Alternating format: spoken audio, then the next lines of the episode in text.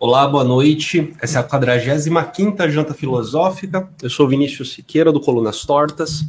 Hoje a janta vai ter um caráter diferente. Eu vou conduzi-la através de uma retomada específica. Eu vou retomar os assuntos que nós falamos é, acerca, acerca das tensões entre precariado, capital, a situação do precariado. Isso porque ao longo das últimas semanas, nas jantas filosófica, nós estamos exibindo pílulas concretas sobre a oposição entre capital e trabalho, focadas principalmente na situação do precariado de entregadores de aplicativo, motoristas de aplicativo, enfim. Situações de trabalho em que o empregador não necessariamente mantém um vínculo formal empregatício com seu empregado, e de certa forma nem mesmo existe enquanto pessoa para o empregado, né? Nestes modelos que nós conversamos nas últimas jantas filosóficas, a relação se dá sempre através do aplicativo, pelo aplicativo e para o aplicativo. E, primeiramente, eu considero interessante entendermos a noção de precariado. É, eu abro aspas, então, para o Rui Braga, sociólogo da USP, autor de livros como A Política do Precariado, A Rebeldia do Precariado, e também o livro Infoproletários, Degradação real do trabalho virtual. Tudo bem?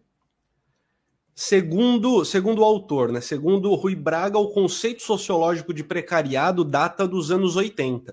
É uma expressão que surge na Itália com o setor do movimento social autonomista, que começa a fazer uma análise de trabalho atípico. Tenta entender o porquê de as novas gerações, quando entram no mercado de trabalho, não encontrarem as mesmas políticas de bem-estar, sejam públicas ou privadas, que as gerações anteriores haviam experimentado, em especial no tocante à estabilidade. As novas gerações na Itália estavam situadas no mercado de trabalho com mais instabilidade, uma trajetória socioocupacional entrecortada por períodos de desemprego mais ou menos longos ou de subemprego e aqui eu fecho aspas do Rui Braga, né? É que existe uma diferença entre esse precariado, observado na Europa, na Itália, com o brasileiro. E o Rui Braga, ele explica que, aspas para ele de novo, aquilo que na Europa, por conta da institucionalização de direitos, de garantias, conquistas, lutas sociais era regra, ou foi grande durante muito tempo enfraqueceu, no caso brasileiro, sempre foi exceção. No Brasil, entre a proteção trabalhista e a realidade das relações de trabalho no país, que são muito precárias, sempre foram, quando a economia brasileira passa por uma transação, quando ela adentra na globalização, o precariado sempre se desloca para o setor de serviços com características que são muito próprias. Por exemplo, uma presença esmagadora das mulheres e dos não brancos, mestiços e negros. Também há uma presença muito forte dos jovens que são mais qualificados que a geração anterior, seja profissionalmente, seja em escolaridade, fecho aspas, para o Rui Braga nesse ponto. Fiquem à vontade para deixar seus comentários, suas observações, né? Uma diferença, então, e aqui sou eu falando novamente, uma diferença, então, de um precariado que, num contexto de pouca proteção trabalhista, se move para o setor de serviços e se submete a jornadas de trabalho mais longas que os empregados CLT e que a força de trabalho disponível há 10 anos, por exemplo. Que, mesmo com diploma de ensino superior, ocupam empregos que não exigem especialização para que seja trabalho executado. Isso é importante porque num país capitalista de periferia como o nosso, a obtenção do diploma é mais relacionada com a colocação no mercado de trabalho que com o crescimento intelectual. O primeiro reflexo de um diploma no bolso seria um emprego com um salário superior. Mas ainda assim, o precarizado, o precariado, aliás, não forma uma classe específica. Isso é interessante. Ele é considerado parte da classe trabalhadora pelo Rui Braga. Eu abro aspas de novo para o autor, né? É uma parte precarizada da classe trabalhadora, aquela que está mais distante do acesso aos regimes de welfare de segurança. E ele é composto pela parcela da classe trabalhadora que está sempre oscilando entre o aumento da exploração econômica, pela diminuição de salários, eliminação de benefícios, precarização do ponto de vista dos contratos e a ameaça da exclusão social via desemprego esta é a parte fundamentalmente importante para entender o que é precariado num país como o Brasil. A massa da população que está entrando no mercado de trabalho não tem condições de dar um salto. Os que conseguem são minoria branca, bem qualificada, que vem de universidade pública ou das melhores universidades privadas do país. A classe média tradicional. E os que não conseguem emprego precisam sobreviver. Então aumenta o subemprego, o emprego precário, aumentam as formas degradantes de trabalho, onde o precariado se acantona. E as reformas apontam, as reformas trabalhistas né, que rolaram no Brasil, apontam para, um enor para uma enorme ampliação desta massa precarizada de trabalho, fecho aspas, do Rui Braga. Bom, esse é o contexto do precariado esse é o contexto da, da, noção de precariado, né? Trabalhadores que muitas vezes são escolarizados, mas não encontram um mercado de trabalho que consiga entregar condições e, de certa forma, entregar uma, uma vida, um conforto de vida que há 10 anos talvez seria até mesmo comum. O primeiro exemplo que a gente deu aqui na janta filosófica foi do Uber. Antes de partir, por exemplo, do Uber, boa noite, Ana Gisele, tudo bom, Ana? Boa noite. Boa noite, Alex, tudo bom, Alex? Fiquem à vontade. No exemplo do, do Uber, não. O primeiro que eu vou dar aqui vai ser do iFood. Eu vou retomar ao exemplo do iFood. O do iFood é interessante. É, a gente usou como base essa reportagem da agência pública.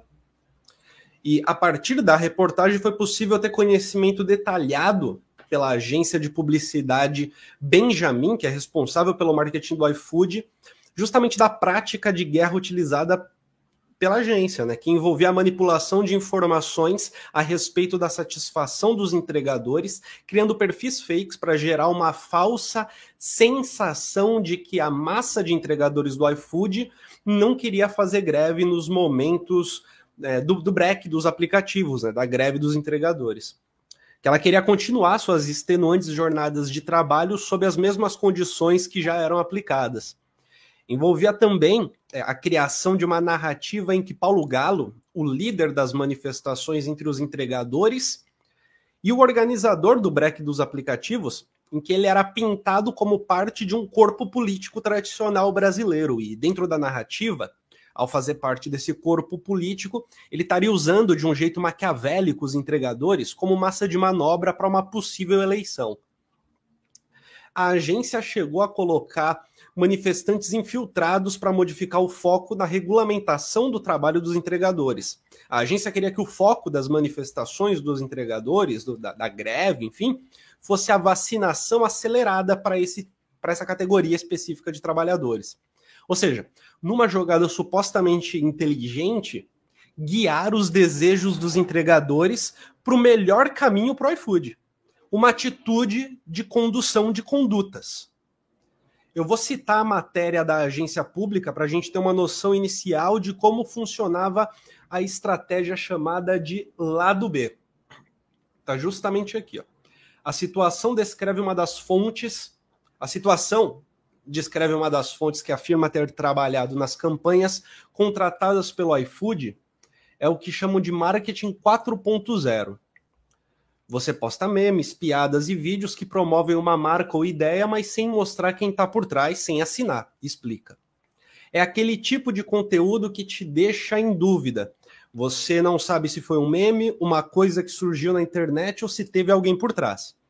Segundo os relatos, o objetivo da publicidade não assinada era disseminar ideias e opiniões em um formato que imitasse a forma dos integradores, do, dos entregadores de se comunicarem simulando que as postagens e narrativas vinham de verdadeiros entregadores. Um documento acessado pela reportagem descreve: toda vez tra que trabalhamos com iFood, criamos estratégias para o lado B. Essas estratégias têm como objetivo criar um leve rumor nas redes sociais sobre o assunto que queremos abordar no momento. O documento, que seria usado como guia pelas agências de publicidade, explica a tática. Usamos páginas de Facebook, perfis do Instagram, perfis de Twitter, perfis de Facebook, criados por nós para gerar esses rumores. Como? Comentamos em publicações que falam do assunto, vamos em perfis que abordam o assunto e comentamos de forma indireta, mas nunca assinado como iFood para que ninguém desconfie. Falamos sobre isso é, há mais ou menos um mês aqui na Janta Filosófica do Colunas Tortas. Logo em seguida, a gente citou o Uber. A gente falou sobre o Uber com base nessa matéria do Intercept, máquina de acordos, como a Uber se blinda para impedir que a justiça reconheça vínculo trabalhista de motorista, de motoristas. No caso do Uber, a estratégia passava por formar uma sensação de consenso acerca do não vínculo entre motorista e empresa, a partir de uma minuciosa análise de dados. A Uber ela conseguiu, a partir dessa minuciosa análise de dados, ela conseguiu trabalhar para não gerar qualquer tipo de jurisdição para julgamentos favoráveis aos motoristas no futuro. É, foi utilizado práticas de jurimetria e a empresa, a partir disso, ela entendia onde a probabilidade de perder um caso trabalhista aumentava e conseguiu oferecer um acordo antes do fim do julgamento. Um acordo feito assim evita a jurisprudência. E segundo a matéria do Intercept, eu vou até ler um pedacinho, que é interessante. Vamos lá, vamos lá aqui acordos judiciais não são ilegais. Pelo contrário, eles prevêem soluções consensuais e desoneram o serviço judiciário brasileiro. O modo como a Uber se utiliza deles, porém, passa longe do interesse na resolução dos conflitos. Escolhendo os casos em que oferecerá acordos não pelo mérito da causa, mas pela propensão à sentença negativa, a empresa, a, a empresa faz o que o TRT3 classificaria posteriormente como intento de simular falsa uniformidade jurisprudencial. Dar a impressão de que, judicialmente, existe consenso sobre o tema do vínculo empregatício de motoristas de aplicativo, quando, na verdade, não há. O último exemplo que eu queria trazer para vocês, que é um exemplo novo, e adiciona, complementa o conteúdo que tanto a gente vem falando nas últimas jantas filosóficas, é com base nesta matéria também do Intercept, chamada, vamos ver, vamos ver, vamos ver, o custo da sua faxina, faxineira deixa até 64% do valor pago pelo cliente com o aplicativo. A matéria se desenrola sobre a história da Jéssica Alves Maia do Rio Branco. Ela tem 24 anos e trabalha como doméstica através do aplicativo Mary Help. O aplicativo une o interesse do contratante né, com a disponibilidade da pessoa a ser contratada. A plataforma funciona também como seguro. Vamos dar uma olhada na matéria aqui.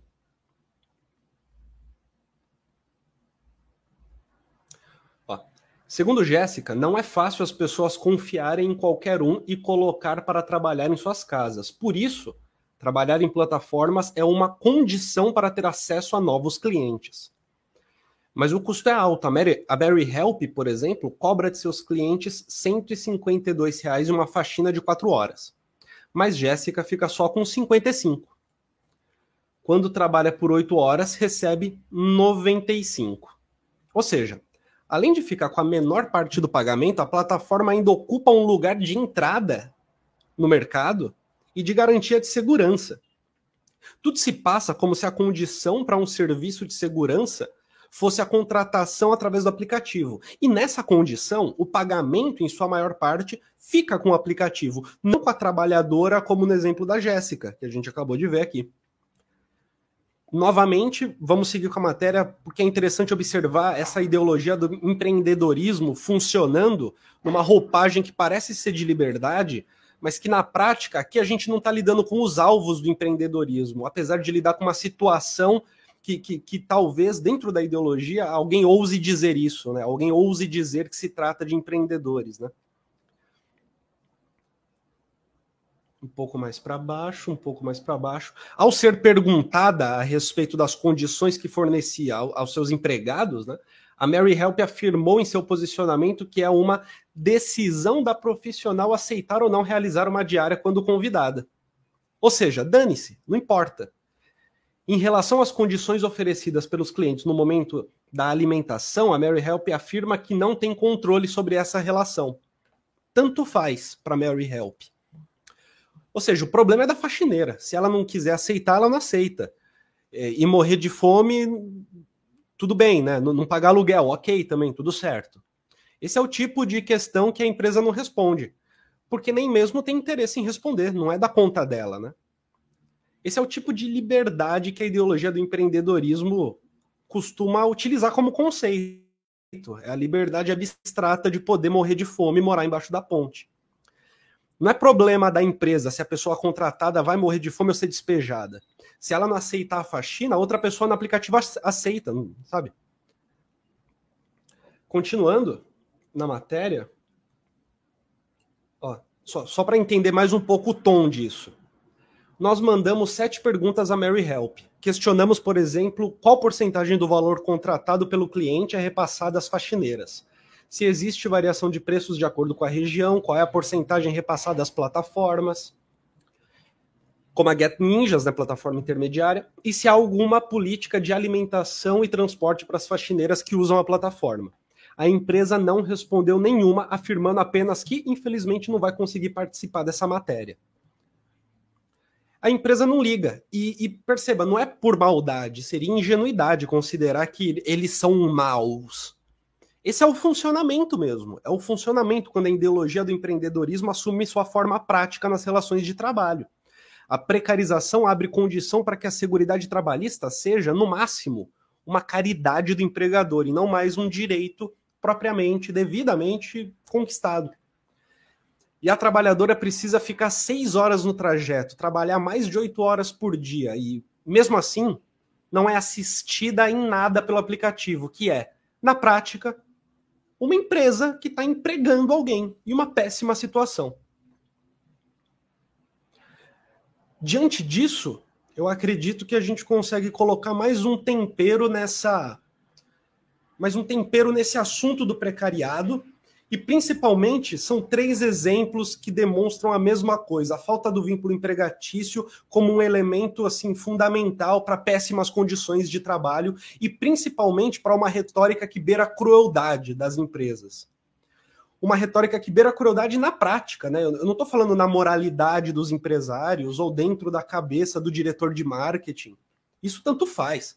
Mas na prática, é a continuação de uma péssima situação de trabalho. Pior do que para CLT, por exemplo. Tudo bem? Fique à vontade, deixem os comentários que vocês quiserem. Hoje é uma janta talvez um pouco mais rápida. O Alex Lago diz: o precariado só aumenta com a ampliação das desigualdades sociais. Sem querer ser conspiracionista, podemos cogitar que o desenvolvimento tecnológico de cariz capitalista tende a ampliar este setor? A gente pode dizer que o desenvolvimento tecnológico nos locais urbanos com um grande setor de serviços tende a ter um pedaço da população que vai usar esse setor, dentro desses espaços urbanos, né, que vai usar esse setor de serviços muito, muito mesmo, muito mesmo, e que utilizando muito mesmo esse setor de pequenos serviços, é, é, vai criar condição para o nascimento do precariado da maneira como a gente está vendo, principalmente num país em que conseguir um emprego é muito difícil, né? Se submeter a qualquer situação é mais que natural. Seria ingenuidade considerar, seria ingenuidade minha, por exemplo, considerar que um rap trabalha como rap porque é é, ele esco simplesmente escolheu, né? O Uber trabalha como Uber porque simplesmente escolheu ser Uber. Como se a situação de precarização realmente do, do trabalho e, acima de tudo, da vida, né? Da vida nesses últimos principalmente nesses últimos dois anos de pandemia, não, não fosse um impulso material para que se assuma que ter um subemprego é melhor do que ser despejado, por exemplo. Colocar isso, a, o grande ponto da ideologia empreendedora é colocar isso é, numa lógica de escolha, né, de escolha, decisão, responsabilidade sempre individual. Como se o indivíduo que está trabalhando num lugar é, com péssimas condições, tivesse escolhido esse trabalho. E se não gosta, vai lá, procura outro. Como se tudo fosse simples assim. O Alex Lago termina, embora acredito que, de uma forma ou de outra, ciência, tecnologia e comunicação, per si, atendem o capitalismo na contemporaneidade. e acho que atenderiam qualquer formação social, né? São esferas muito importantes da nossa, da nossa sociedade, sem dúvida. Tudo bem, minha gente?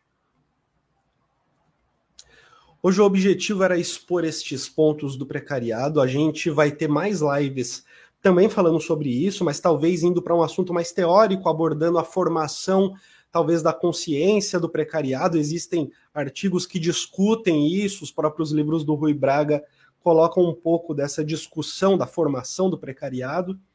E vai ser interessante conseguir abordar isso nas próximas lives, além, é claro, dos outros convidados, enfim. Maravilha? Hoje uma janta, como eu disse, mais rápida, muito obrigado, ótima noite e ótima janta.